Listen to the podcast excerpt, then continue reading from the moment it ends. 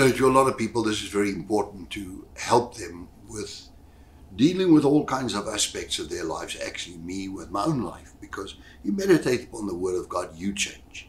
I change. We all have to change. We grow constantly. And, um, you know, I, have got a, a, psalm in my mind. I just quoted this verse because I didn't turn there.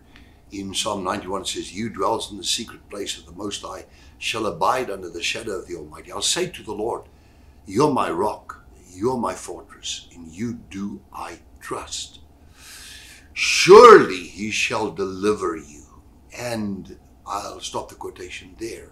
From many, many problems. Why? Because I'm I, I am abiding in the secret place of the Most High, not the obvious place of a world system devoid of God.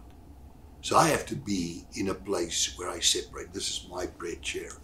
And I don't know how many hours I've been in this chair with God already. And so for me, this is a very kind of sacred place. And uh, I had to get used to the fact of even doing any videos inside here because uh, I'm surrounded by things and books that mean a lot to me. And uh, prayer and the presence of God in this particular room. He says his secret counsel in the word of Proverbs 7, verse 32, is with the upright. Now, if you talk about the upright, just think about the word upright.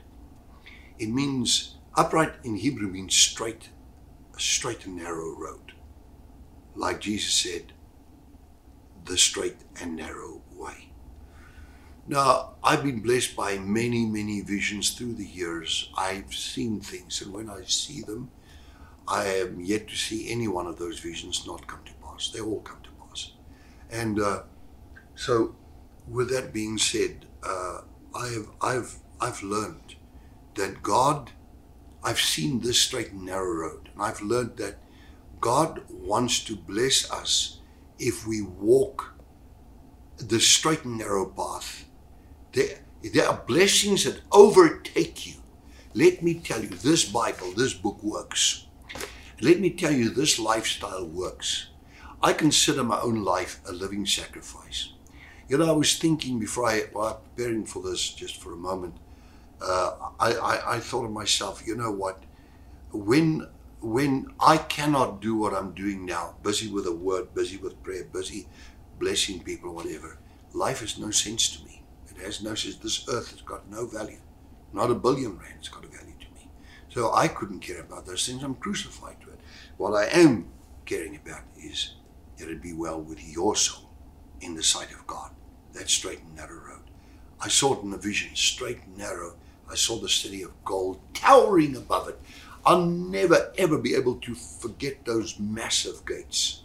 Man, it what a view. And then to see the the glory of god over that city is just what a view. Now let me say this to you. See that you walk a straight and narrow road with god. I pray father that this person will judge every form of whatever it is in his or her life that could be out of line with god.